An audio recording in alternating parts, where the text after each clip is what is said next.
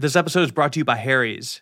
Harry sent me a razor starter kit recently to try, and I put it to use very quickly because I keep myself clean shaven. In fact, I pretty much shave every single day because I have lots of facial hair. It grows back very quickly, and it's also really thick, and it hurts a lot when I shave normally, with a bad razor at least. So, I've been using Harry's razors for like a week now. They're very nice. It's a five blade razor, and I have to say, it really does effortlessly shave through my normally very annoying facial hair. It doesn't hurt one bit, no tugging, anything like that. And it stayed sharp the entire time as well. I'm very impressed so far. It also has kind of a good weight to it. It's like heavier than normal. I don't know. It's like it's just got a good weight to it. I really like that. I didn't know I liked it before, but now I know I like it. I also really liked the shaving cream just because it smells really good. Harry's saw customers getting ripped off by questionable shaving products and decided to do something better. They found their own way to make beautifully designed razors for a fraction of the price of other big brands. Harry's has a customizable delivery option for scheduled refills as low as $2, half of what you pay from other big brands. Don't settle for the status quo. Blaze your own trail with Harry's. Get started with a $13 trial set for just $3 at harrys.com slash otherworld. That's harrys.com slash otherworld for a $3 trial set. I have always wished that my Spanish was better.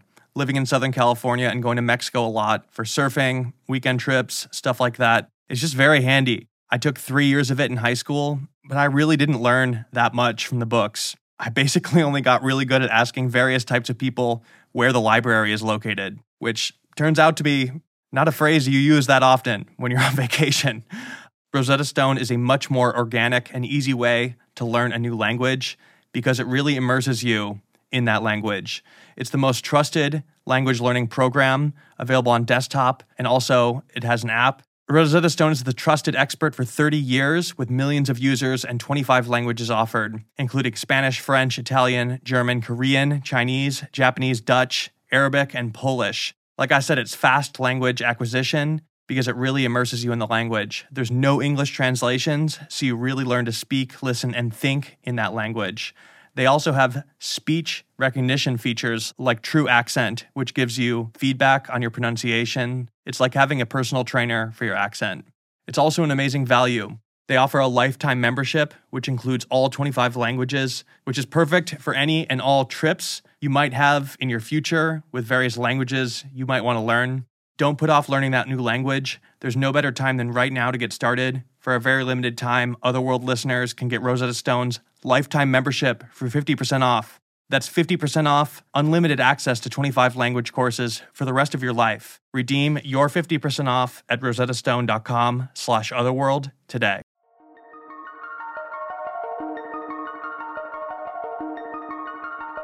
Welcome to Otherworld. I'm your host, Jack Wagner. Typically on the show, there's a lot of stuff that goes on behind the scenes with a story before you ever hear it on the show or before we even book the interview. Usually, there's lots of back and forth over email, sussing people out, asking a lot of follow up questions. But with this episode, I pretty much booked the interview before I even finished reading the email. It read Hello, Jack. I love your show. I've had several paranormal experiences in my life, including one that happened to myself and another female WWE pro wrestler.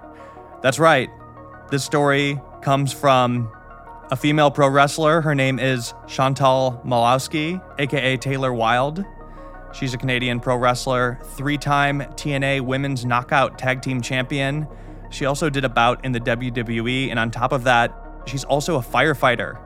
For all of these reasons, I was really interested in talking to her, and it's one of those interviews where the non paranormal aspects of this person's story was as fascinating, if not more fascinating, than the paranormal part. I thought it was so interesting hearing the details about how she got started as a pro wrestler and what that job is actually like. So, there's a good chunk of this episode that's just about wrestling, but the paranormal incident that she wrote in about took place while she was staying with her friend. Also, a WWE wrestler. Her name is Tegan Nox, and she lived in Orlando at the time. Something strange happened to her in that house, and Shantelle thought that something might have followed her home. Because of that, she ended up having to seek out the help of a few of her friends to help fight this thing off. And part of the reason I like this story is that there's a surprising amount of parallels between her paranormal stories and the wrestling world.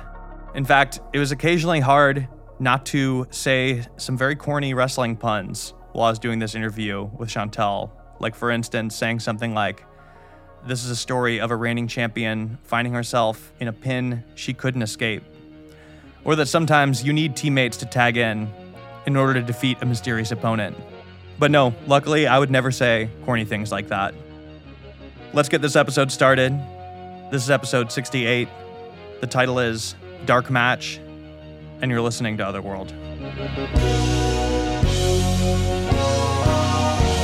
Hello? Is this Bobby? Yes, it is. At, at its core, the science you can't argue with. a story about all of a sudden is up in the sky. It's almost frustrating that it's happening. I'm literally this I'm gonna die. I've, I've He like just Its looking. limbs were just like wrong. He was just. Everybody moves back into the light, even if it takes them a minute.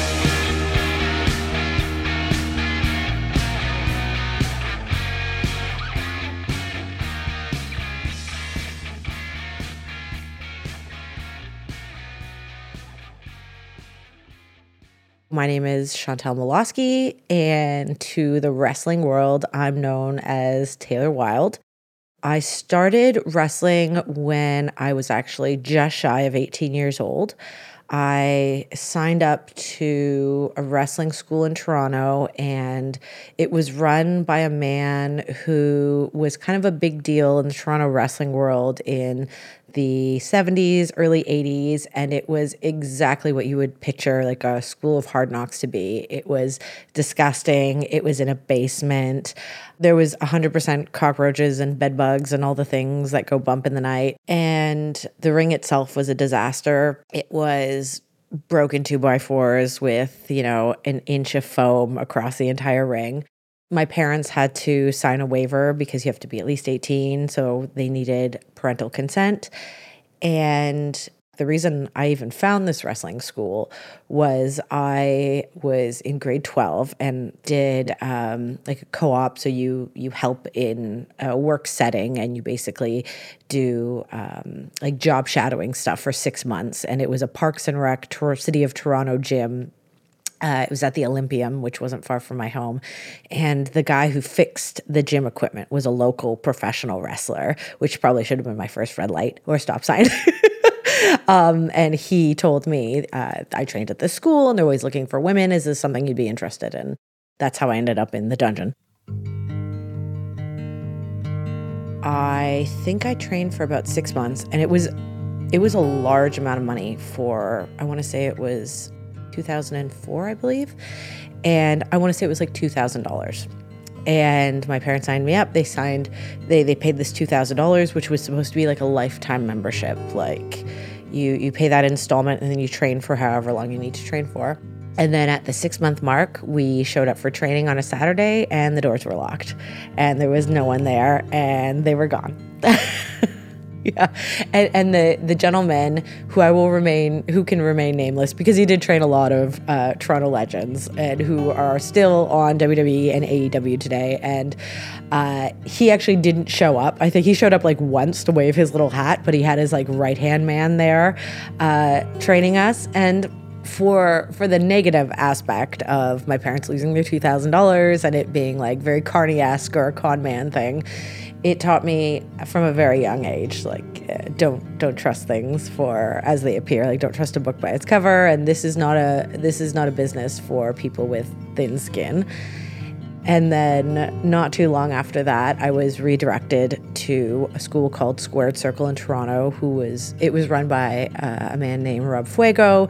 And he was actually trained by the traveling circus that closed their doors and took my money. And he had trained every woman that was from Toronto that made it to the big time. And I said, okay, I'm going to give this a good go. I'm going to do the things I'm supposed to do. I'm going to finish high school. I enrolled in university. Uh, I started uh, like a generalized year in a BA, and I'm going to wrestle as much as I can. And if I can make it in a year and a half, then I'm just going to go for it, or two years sort of thing. And um, just shy of my 20th birthday, I got signed to WWE. That was kind of the beginning of my career. And uh, I was there for a year I basically ran the end of my contract. They had nothing more for me. I came back home, re enrolled in university, and six months later, TNA, which was total nonstop action at the time, called me out of the blue. They said, We want you. Will you move back to uh, Florida? And I said, Absolutely not. I will fly out of Toronto. And then I flew every two weeks to film in Orlando at Universal Studios, which is where their residency was. And then I had a career for five years. And within a week of, or no, within like a month of the storyline on the show, I was put in the audience as a plant to challenge Awesome Kong for the $25,000 challenge and a shot at the Knockouts title. As you have seen for the last several weeks here on TNA Wrestling, the TNA Knockouts champion Awesome Kong, along with Raisha Saeed, have issued an open challenge to any female in attendance tonight over the age of 18 that feels she can defeat Awesome Kong. And I leapt out of the crowd and I fought the, it was like the quintessential David and Goliath story. You are getting the opportunity to fight Awesome Kong tonight. Sign the contract, Taylor, and you will be stepping in the ring for $25,000. The contract signed. Here we go. Oh. Wow! Look at Taylor! and I fought the beast, and eventually I won the twenty-five thousand dollar challenge, and I became Knockouts champion. So it was a real turn of events from when I started.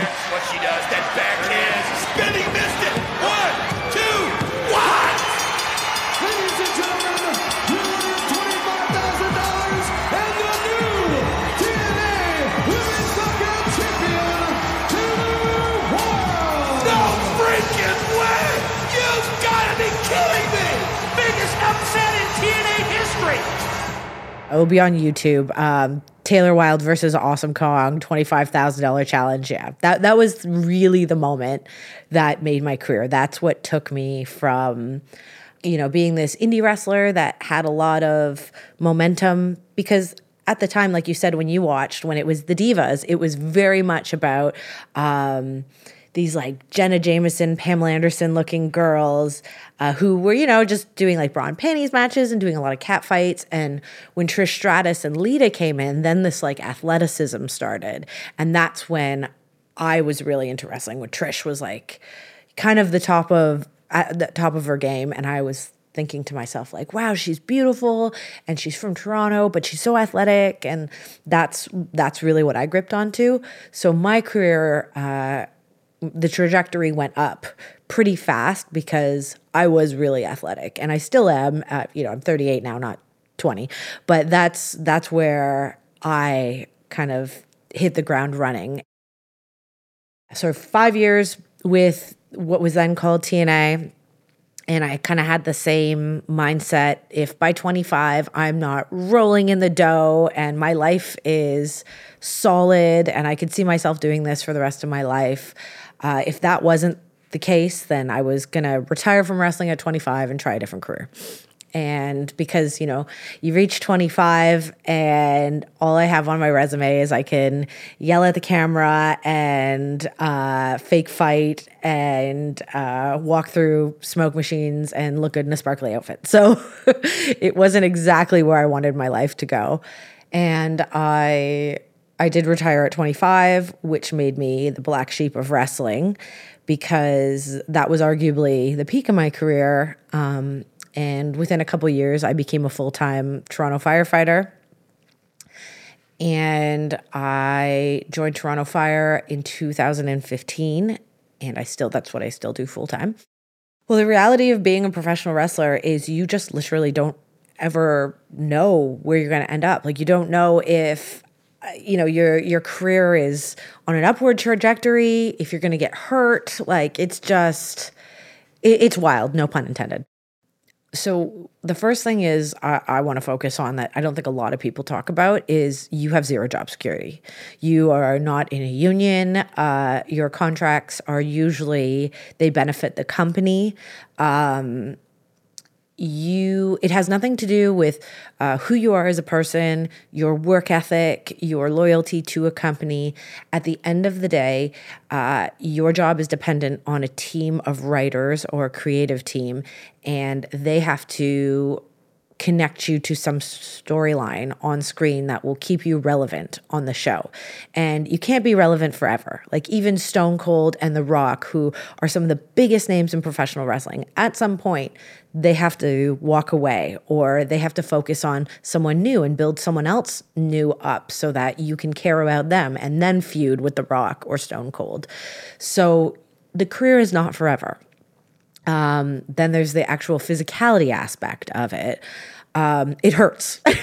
like it hurts. It's it's um, I did a show for the Discovery Channel in my very early years, like my first two years, and it was the science behind professional wrestling and what that does to your body. And we did a lot of tests like dropping a watermelon from the top rope and how that would smash. And they said don't quote me exactly, but every time you hit the mat, even though you're hitting it safely, it's like being on a head on collision going 60 kilometers an hour or whatever the equivalent is, miles per hour. um, so it, it takes a real toll on your body, and wrestlers don't make a lot of money in the beginning. So you're not.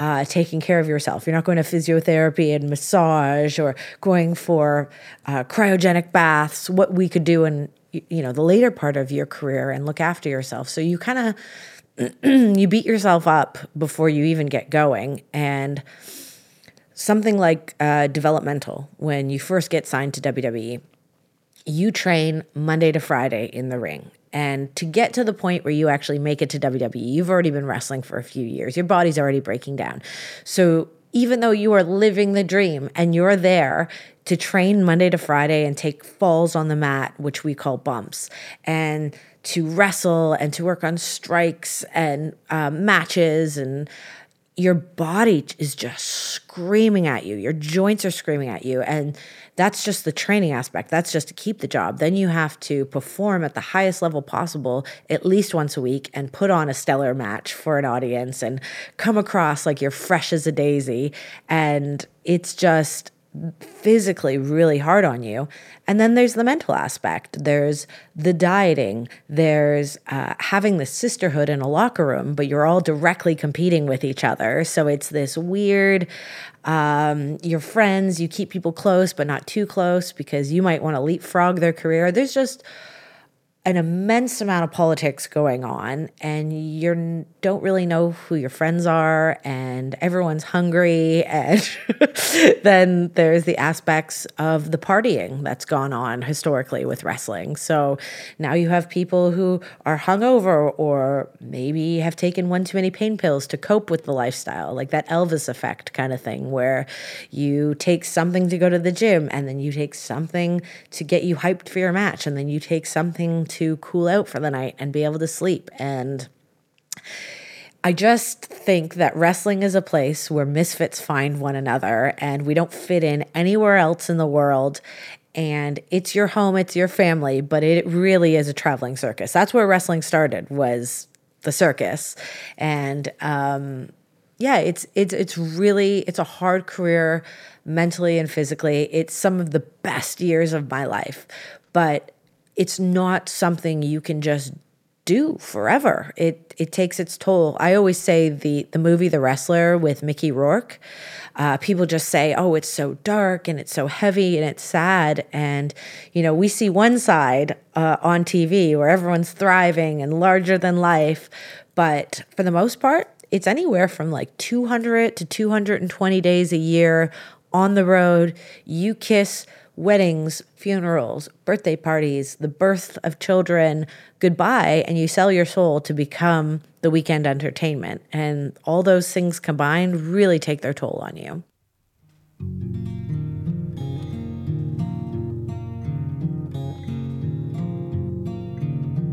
So I had had this great career started really early with WWE within two years, which in itself is an accomplishment. People can go their whole careers and, and never make it to the big show. Um, and then I pivoted. I went to TNA Wrestling and I had this great career.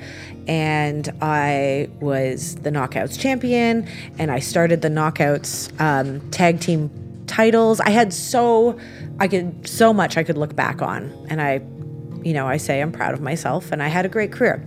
Then I became a firefighter which is, again not the um, not for the faint of heart for a multitude of reasons.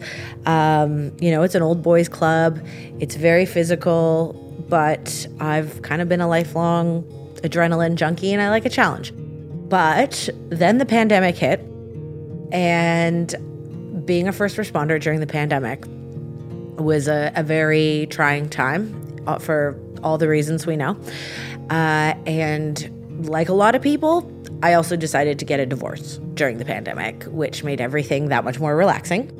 And through it, um, you know, through a bad marriage, through a messy divorce, custody battle, you lose yourself. And I was lost. And I thought, you know what? It's been eight years away from wrestling at this point. And when I retired from wrestling, unlike a lot of people who retire from a limelight position, I was done. I wanted nothing to do with wrestling. I would stay connected to my friends and wrestling family. I'd watch the odd show, but I was done. I had no intention of ever going back to it. But I thought, what better time? My life is completely upside down. Let's go back to wrestling. And I returned to uh, what is called Impact Wrestling now, formerly TNA. I had a few good months, but due to being in a nasty divorce and custody battle and being Canadian with all the extra rules around quarantine and traveling, it basically stunted my return to wrestling. And I decided, okay, I'm just gonna take a trip to Florida one of these weekends when I don't have my son, and I'm gonna visit my a few of my girlfriends who I've known in the industry for a long time, and we'll just, you know, sit around and talk about the world of wrestling that's weird and wonderful in all those ways, and just kind of get my mind off of everything. And I met up with my girlfriend, Tegan Nox, who is a current WWE superstar. And she was going through it at the time as well. She lived in Orlando and she had been with WWE for a few years and then lose, lost her job. A bunch of people lost their job at this time. It was during the pandemic, and she is actually Welsh and was just on the cusp of getting her green card situation sorted out. But then it got slammed to a halt because of COVID. So here she is, kind of in a similar position as me. She's lost her job.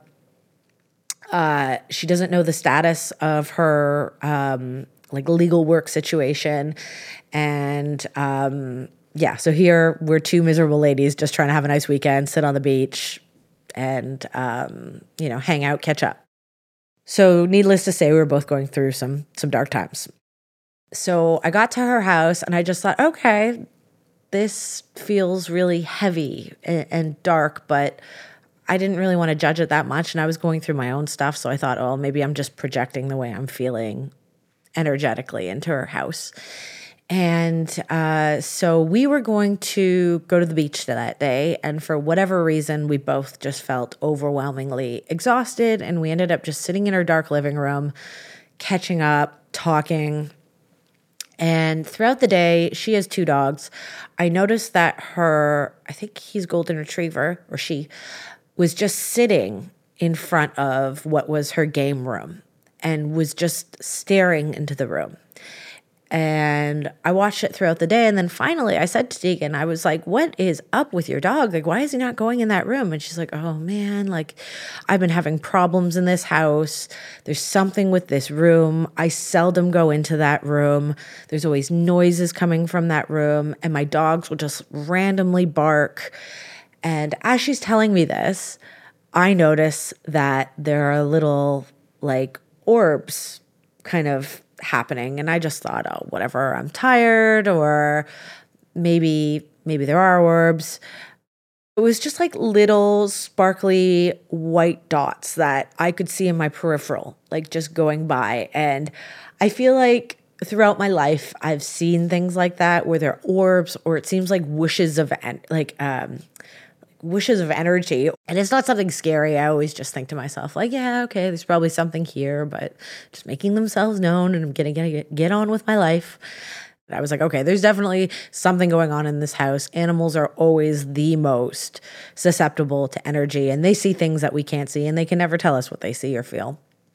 Um, so it was probably around, I don't know, 11 o'clock. We had our day and we both recited into different sides of the house. Like her, the two bedrooms were like opposite ends of the house her bedroom and the guest room I was staying in. And the guest room was at the front of the house, and the her room was in the back of the house. And so I went to bed, no issues falling asleep. And then uh, some hours later, I was just in a dead sleep and it sounded like every sprinkler in the neighborhood had turned on, which, you know, in a normal neighborhood, that's, you know, as the sun's coming up, when everyone's starting their day and you're, you know, making your coffee and, you know, fetching the newspaper. So this was like in the middle of the night. Like it felt really abrupt. Like I was probably in the middle of REM sleep. And it was loud enough that it woke me up out of a dead sleep. And as I'm laying there listening, thinking, that's really weird that the sprinklers are on. What time is it? As I went to reach for my phone, not only did the sound get louder and more intense, it literally felt like it jumped into the room. And it it was like it was on surround sound. That's the best way I can describe it. It went from this noise outside that was loud enough to wake me up from sleep, but now it is in the room with me and it is everywhere. And it became deafening. And as soon as it became deafening, then that's when I felt like this pressure jump up onto the bed, which was then at my feet. And that pressure just felt like a, a human rolling pin that kind of spread from my feet all the way up my body and like in a really even manner. And if I looked down, I felt like I could see like the pressure moving up the bed. Um, and this like noise was still in the room. So now it's like this maddening noise of what sounds like a sprinkler that just keeps getting louder and louder and louder and this pressure that is pinning me down on the bed and it's holding my shoulders down. And I, I remember it was like I looked down and I could see like the bed moving and I could see that there was like pressure and it, it was like literally a rolling pin up my body and until it got to my shoulders and it was like this pressure, this heaviness of somebody sitting on my chest or pressing my shoulders down. And it wasn't that I couldn't move my feet, it was just pure fear and shock. But my mind was working perfectly fine. There was nothing I could see, but it was there was obviously this un- indescribable thing that was happening. And then the only thing I can think of doing is trying to scare or, you know, be bigger than the bear that you can't see. And I just closed my eyes because you can't battle something that's not there. And the only way I could fight back on it was close my eyes and say, Go away. You're not welcome here. I'm not interested in whatever you're bringing to this room. Um, just go away. And I just kept saying it on a loop. And eventually, like all in one fail swoop, the pressure stopped, the sprinkler sound stopped.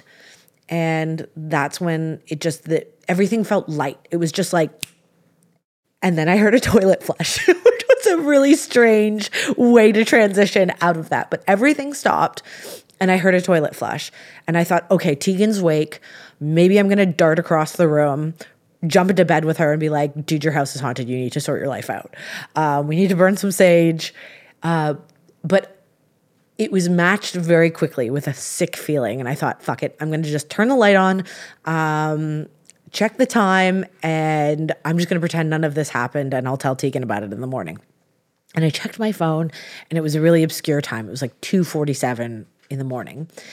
And somehow I fell back asleep. We went on with our lives. We both set our alarm for like 8 in the morning. We had a photo shoot we were going to do together um, with a local photographer that day. So we both wake up. I meet her in the hallway and I said, "Dude, your house is so haunted. I explained to her what happened. And I said, and then I finished saying, I heard you go to the bathroom in the middle of the night and I was going to run into your room. And she said, I, I didn't go to the bathroom in the middle of the night. I was like, You didn't flush a toilet? She's like, No. Because I did have the urge to go to the bathroom, but when I looked in my bathroom, I saw this dark entity standing there, just looming in the corridor of her bathroom. And I said, What time was that at? She said, 247 because I looked at my clock. And I was like, oh, Okay, cool. So whatever that was, that was jumping on my bed. Uh, I don't know. Was it going to lure me into the bathroom? Was it going to catch me in between rooms? Um, but yeah, it's that that was kind of the long and short of it. And as much as it freaked me out, that wasn't the first time something like that had happened to me.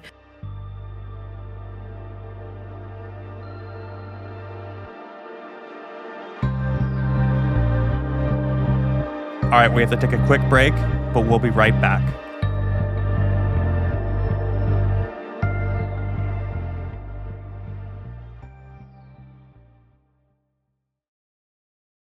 This episode is sponsored by BetterHelp. Do you ever feel like you just need to get something off your chest? Contrary to the belief of, I think, every single man in my family lineage, dating back to the hunter gatherer period, bottling things up does not work.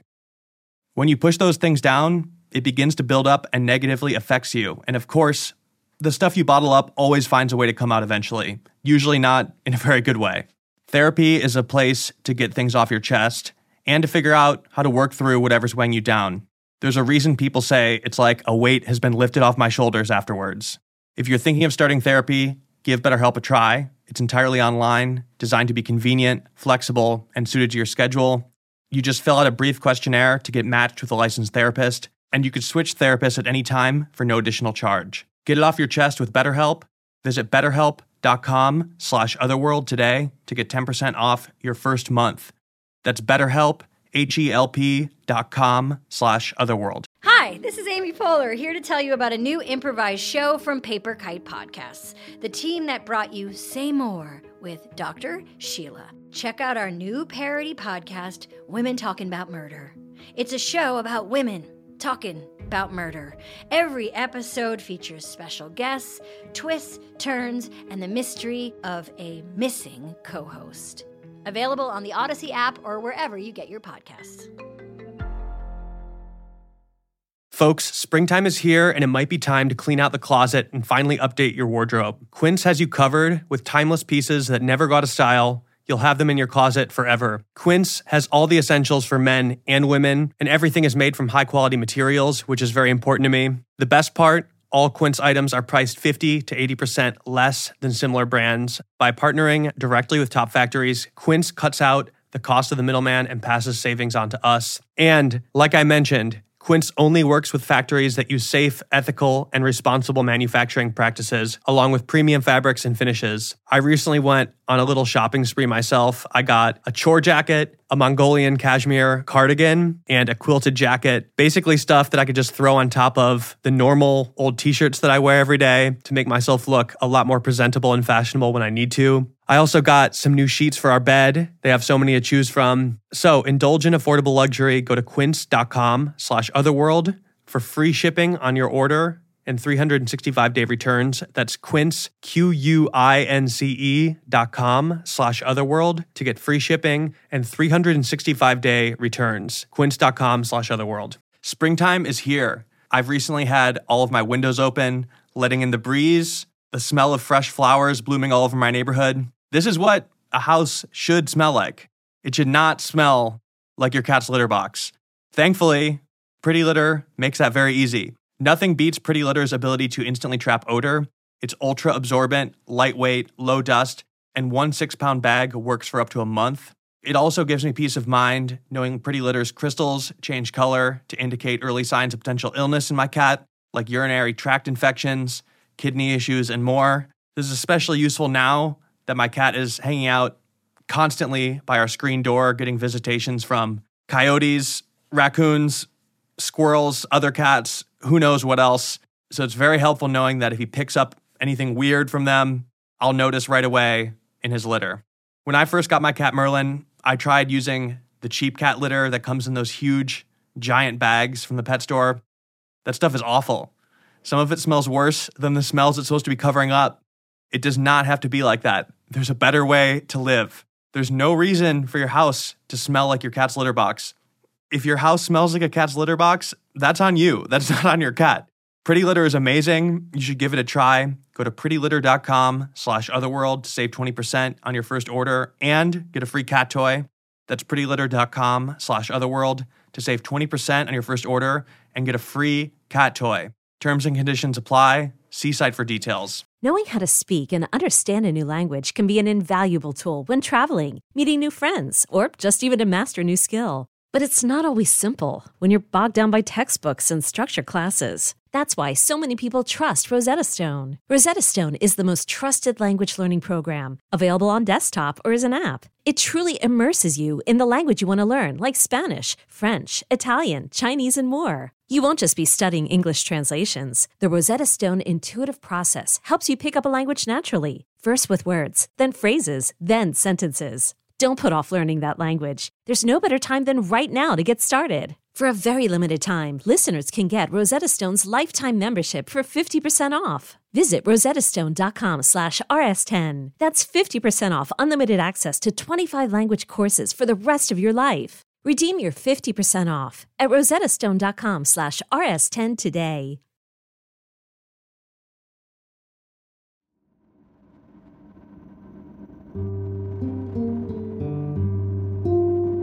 I've never had sleep paralysis, but I worked at this fire hall um, the first few years of my career.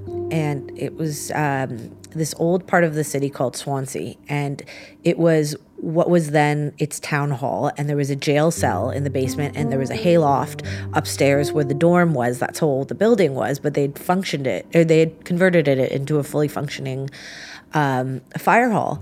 And the, the the folklore is there was someone who was arrested in that jail cell, hung themselves, and that person forever haunted the basement.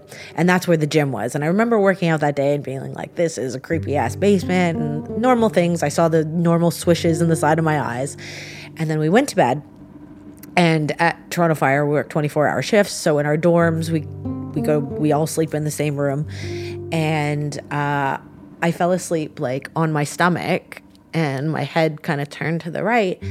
And we play pranks on each other all day long. It's like being part of a hockey team, it's how we get along with each other. And I thought somebody was messing with me and jumped on my back and they were holding me down. And this was like after we had all been in the dorm for about an hour. And then I start looking like left to right, like, very funny, guys, you're hilarious. And I can see everybody is in bed and snoring. So it wasn't sleep paralysis sleep paralysis because again it was the same thing. It was i was very well aware of what was going on. I thought it was a joke. And yeah I, it was the same thing. I just went through the same mode of go away you're not welcome here leave me alone. And then it just stopped. And it's like i feel like my life connection to the paranormal has always been like when things want to make themselves known they do it with me because they it's like they know I'm not scared, but at the same time I don't know what they want to tell me. I don't know what it means. I don't know if I'm sensitive, I, but it has happened so infrequently that I, I just I you know it's something that happens. I tell a few friends that think ghost stories are cool, and then I just that's it. so this was like really really different it wasn't something that i could wrestle my way out of and you know we have two professional wrestlers in the house um, and then I'm like an extra paranormal nerd where I got down the rabbit hole of trying to Google this address because my Tegan was just renting there. So I wanted to know what happened in this house. And that's the other thing like being a firefighter, I deal with death all the time. I deal with um, someone who's been deceased in the house, and then the neighbors are calling in because they smell something that's not so wonderful. I deal with um, doing CPR um, and first aid when people kind of cross over. Like, I've literally felt people go from warm to cold in my hands. Um, and sometimes I think my connection to the uh, paranormal and the occult has really helped me in that because, um, you know, if I do lose somebody on the job, uh, when I'm at work. I do my best. I do what my training enables me to do. But you leave that house knowing that this family has just lost a loved one or someone just lost their partner. And the like spiritual, ritualistic part of um, being into witchcraft and the occult is I have a ritual to kind of cleanse myself of that. I, I always burn sage and I'll light a candle at the end of a day and, you know, hold space for someone who's just lost their life. So yeah, just it's always been woven in and out of my life, some sort of connection to something that I believe is like we're just all energy. And when you pass over, I've seen just that, like, I felt it, that energy leave a person. And it's literally just a meat suit, and it's respectfully a meat suit, but we are just our energy. So it has to go somewhere.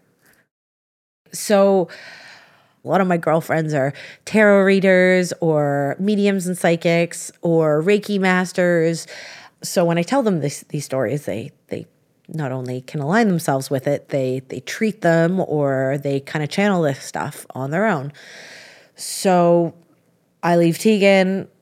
I leave her in this house. I tell her she needs to call somebody. Like she needs to start saging this place by herself. She needs to find um, someone in the witchcraft community or um, someone who can help cleanse the space because it, it, it's not safe. Like that's a lot of energy that this thing has because it the, you know negative energy usually feeds off people that are going through it or that have shown fear and like this this is something that made itself physically known to me so it's only going to probably get worse um, so I fly home from Orlando to Toronto.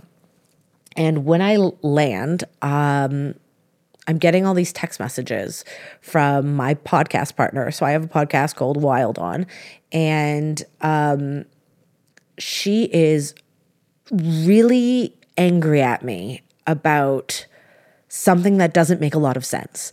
Like we have a really good relationship. Um, and there was nothing I could do or say that seemed to be turning uh, the conversation around. I wasn't remedying what seemed to be making her angry.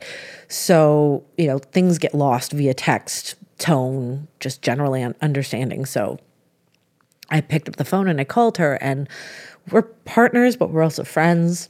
We don't have any issues with communication. We don't ever get short and uh, angry at each other. We just talk it through. And it just seemed like she continually kept getting more and more angry. And it just, it was so confusing. I didn't understand. It was like I understood the words she was sa- she was saying to me, but it didn't match her anger. It didn't match how this just kept spinning like in a more dark and an almost like sinister way and it it just it continually became more confusing and it made me more scared and the more scared I got the more I realized like there's something bigger at play here. Like there's did this thing attach itself to me? Is this thing injecting itself into my life? Um because this was something that I've never experienced before, and especially not with Michelle. We had a great, easy relationship, um, and we're both adults. We know how to communicate. We've both been to therapy, and that is what prompted me to make an appointment, like the very next day, with my girlfriend Anna, who is a Reiki master, because I thought, oh God, like how is this going to play out in in my day to day life if if this thing is attached to me? What is going to happen. And I will say, like, the benefit of being someone who's been in the world or who's been always been interested in the world of occult and witchcraft, like, I had the guidebook 101 to what potentially happened to me and what potentially can happen to me if I don't kind of grab this thing by the horns. So I talked to her quite a bit about this. The fight with the friend, it seemed to be basically about nothing and out of nowhere in a way that it made her feel like something was just off, like something was wrong. The way I understand it, it sounds sort of similar to when a person's dog will start barking or get really angry out of nowhere, and in a way that causes the person to think that something else might be present. That's how Shantelle felt. Something was just not right, which made her decide to reach out to her friend that does Reiki. For those who don't know, Reiki is a type of alternative medicine and energy healing. The practitioner uses hand movements to move energy throughout the body. They don't touch you, it's not a massage. If you don't believe in Reiki or energy healing at all, then it's basically just a person slowly moving their hands above you for 60 minutes, which is interesting because I've heard that people who try it often have some very intense reactions to it. Reiki actually came up in one of the first episodes of the show, The Uninvited Guest. But I would say that most of the time, people who are seeking out Reiki are not seeking it out to fight off some kind of mysterious angry spirit. However, in this situation, that's exactly what Shantelle is doing. I'll let her get back to her story and take it from here. I called my girlfriend Michelle. So, uh, Anna at Spellbound, she is uh, a woman I've gone to for the past two and a half years for Reiki. And my girlfriend Michelle Sanctuary is someone who did a tarot reading for me three years ago, and she's become my girlfriend. So, first I go to Anna for Reiki, and I explain to her, This is what's happened. I'm terrified whatever was in that house has tried to attach itself to me. Um, like, what can we do here? And she, you know, was like, I'm to kick this thing's ass. Don't worry, I got you, girl. Like, let's sort you out energetically. So, Reiki is typically an hour. For those who don't know what Reiki is, it's um, you lay down on a massage table or really any flat surface, and you close your eyes. You're in like a perfect, like supine position, like the anatomical supine, where you're laying on your back, your hands are to your side, your palms are facing upwards. You close your eyes. Typically, there's either um, like Reiki music playing or like just like what they would play at a spa, where you put headphones on, so it's like sensory deprivation kind of thing. And um, the art of Reiki is kind of checking in with every different section of your body and mind that has energy that needs to be moved around because it's stuck or something is blocking it. And it's supposed to be uh, this energetic release and healing. So they start at the top of your head and they don't touch you and they move through every single section of your body. So, what is supposed to happen is you basically have fleeting thoughts, or uh, you might see colors, or the temperature in your body will change. You'll go from really hot to really cold, but it's supposed to be like a very still treatment where there's not a lot of anything going on. It's all like very cerebral. But what what can happen over sessions when you become when you really like relinquish to this process and you stop being uh, you try stop trying to control it in a way that like if you're having a surgery and they put you under under an anesthetic, you think to yourself, well, it's not going to put me under, and you count backwards from ten, and then you never make it to nine point three five. It's similar to that when you kind of give in to this experience and you just I guess turn everything off. That's disbelief. Um, you start feeling these things and you do feel temperature changes and you do have these thoughts that aren't yours and you don't really realize it till after the session. But also um, some people like flutter their their eyes or um, they they move their hands. But specifically for me when i started really succumbing to this this process and this energy moving um, my arms moved off the table. Like couple inches. And what makes it so strange is it's not you moving your arms off the table, which doesn't make any sense at all. So it's not like I've had this thought where I'm like, oh, I'm really relaxed. Uh, you know, what would be good for me is moving my arms six inches off the table. And then they, as sessions went on, my arms would move further and further off the table until they were basically straight in the air. And this the, my arms would stay up for the full 60 minutes. And i would have the thought put your arms down. You're exhausted. This is not comfortable. And i couldn't put my arms down because i'm not the person who put my the, i'm not the person the thing the energy that i don't know what that put my arms in the air in the first place. And it's not overly typical for this to be such a strong reaction um, but it, it does happen. Um, and, and that's when you know there's really movement going on in your body. So when anna anna excuse me moved from like you so you have your crown chakra which is the top of your head and then you have your third eye which is over your eyes and then you have your throat chakra. When she put her hands over my throat um, she got very strong visions of a gory like arterial splatter amount of blood coming out of my throat. And she just felt like disgust. She felt fear. And she said the energy was very negative. It was very sinister. It felt very male. And when she was at my throat, I remember having this thought that scared me. And I've never had this thought before, obviously, in my life. Um, but I just got this thought like, well, you can just kill her. And I, I, it was like, I, this is my girlfriend, Anna.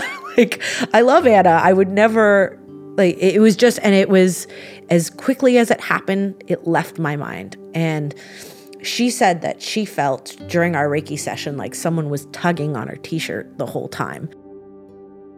It's not that this negative whatever was trying to attach it self to me. It just wanted to be known and heard.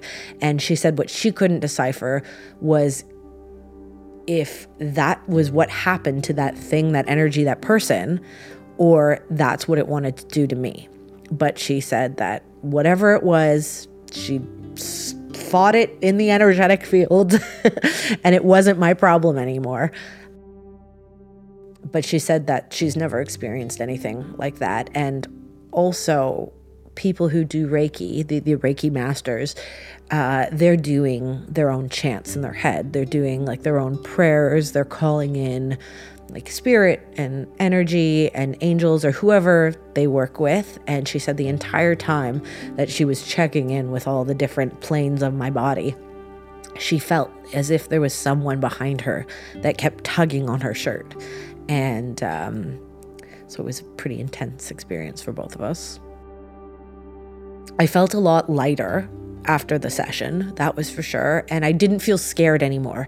Leading into the Reiki session, I actually felt quite scared, especially because I had this bizarre argument with my business partner. And um, then I called my girlfriend, Michelle Sanctuary, and I told her about my trip.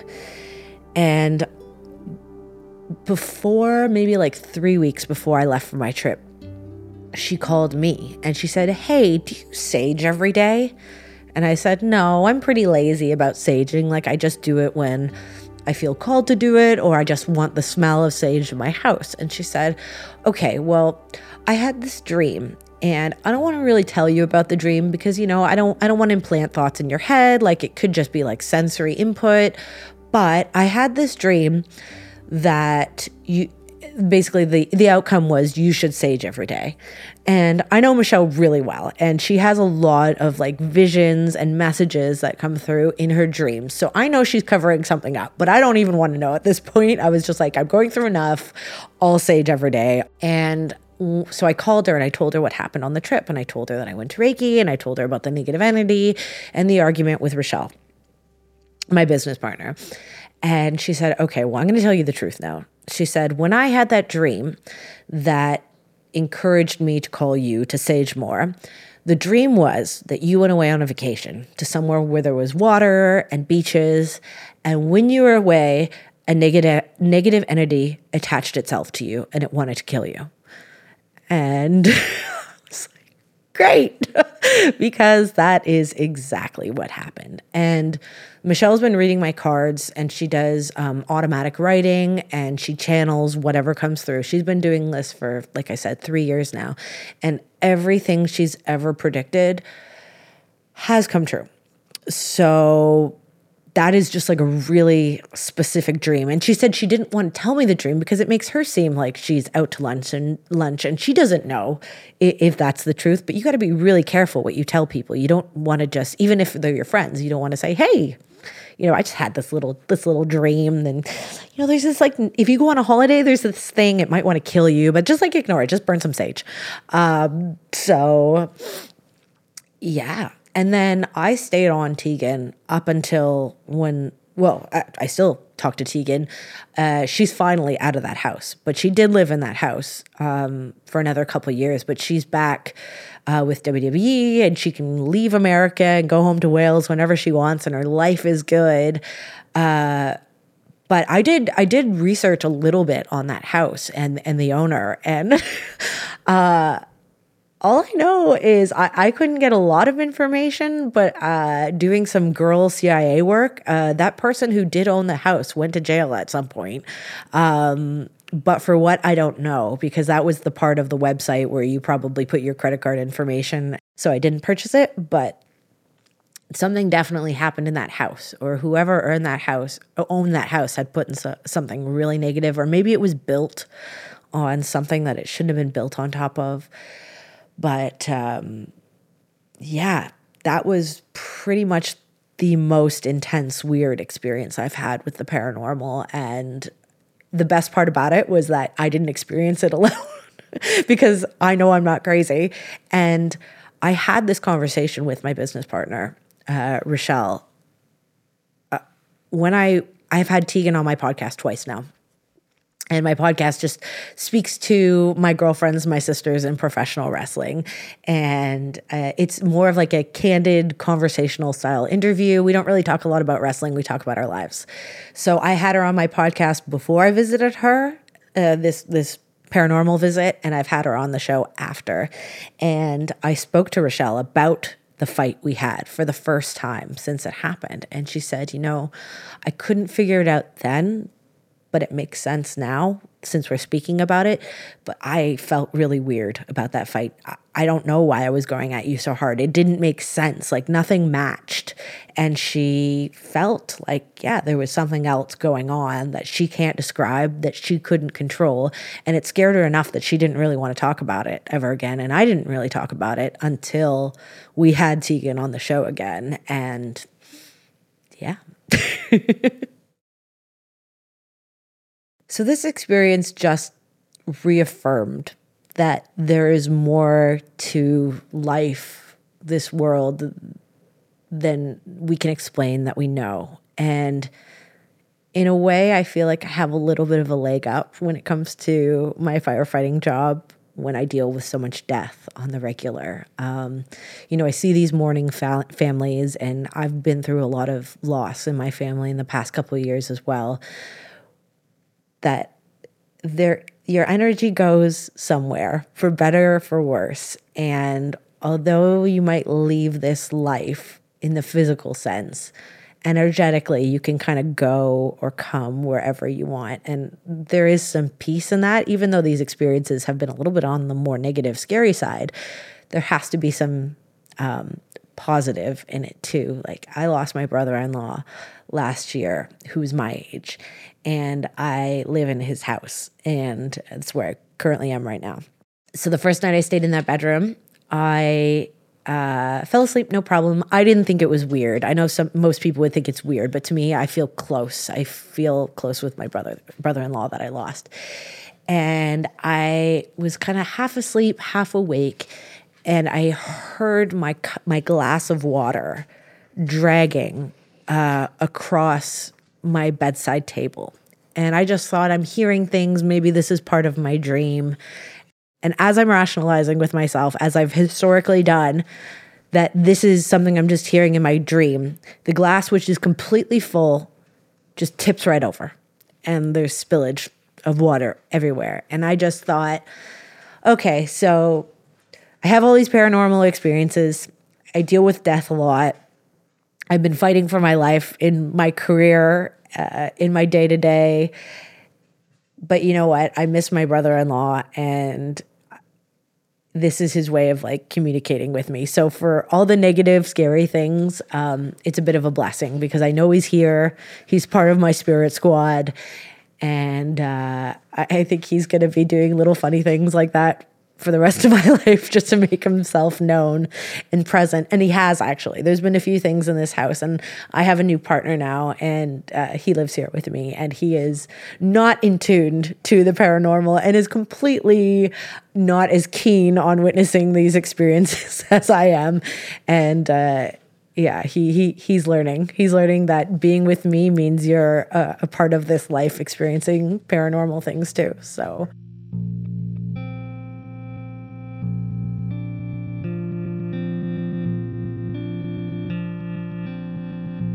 Okay, thank you so much to Shantelle, aka Taylor Wilde, for speaking to me for this episode. I was going back and forth trying to get Tegan Nox to give me her side of the story, but she's literally on WWE Monday Night Raw tonight and is just too busy, which is a very, very fair excuse, if you ask me. But maybe one day in the future, we'll end up getting her side of the story. Thank you so much to Shantelle Malawski, aka Taylor Wilde, for sharing her stories of wrestling, firefighting, and the paranormal. This has been episode 68, Dark Match, and you've been listening to Otherworld. Otherworld is executive produced and hosted by myself, Jack Wagner. Our theme song is by Cobra Man. The soundtrack of this episode was by North Americans. This episode was edited and engineered by Theo Schaefer. Our artwork is by Cul-de-sac Studios. Production help by Nikki Kate Delgado and Haley Pearson. Please show us your support by subscribing, leaving a five-star review, and telling your friends about the show. If you want to hear bonus episodes, you can become a patron at patreon.com slash otherworld. Our social media is at otherworldpod. Thank you to the team at Audacy. JD Crowley, Jenna Weiss Berman, Leah Reis-Dennis, Rob Morandi, Eric Donnelly, Matt Casey, Maura Curran, Josephina Francis, and Hilary Schuff. Follow and listen to Otherworld now for free on the Audacy app or wherever you get your podcasts. And finally, if you or somebody you know has experienced something supernatural, paranormal, or unexplained, you could send us your story at stories at otherworldpod.com.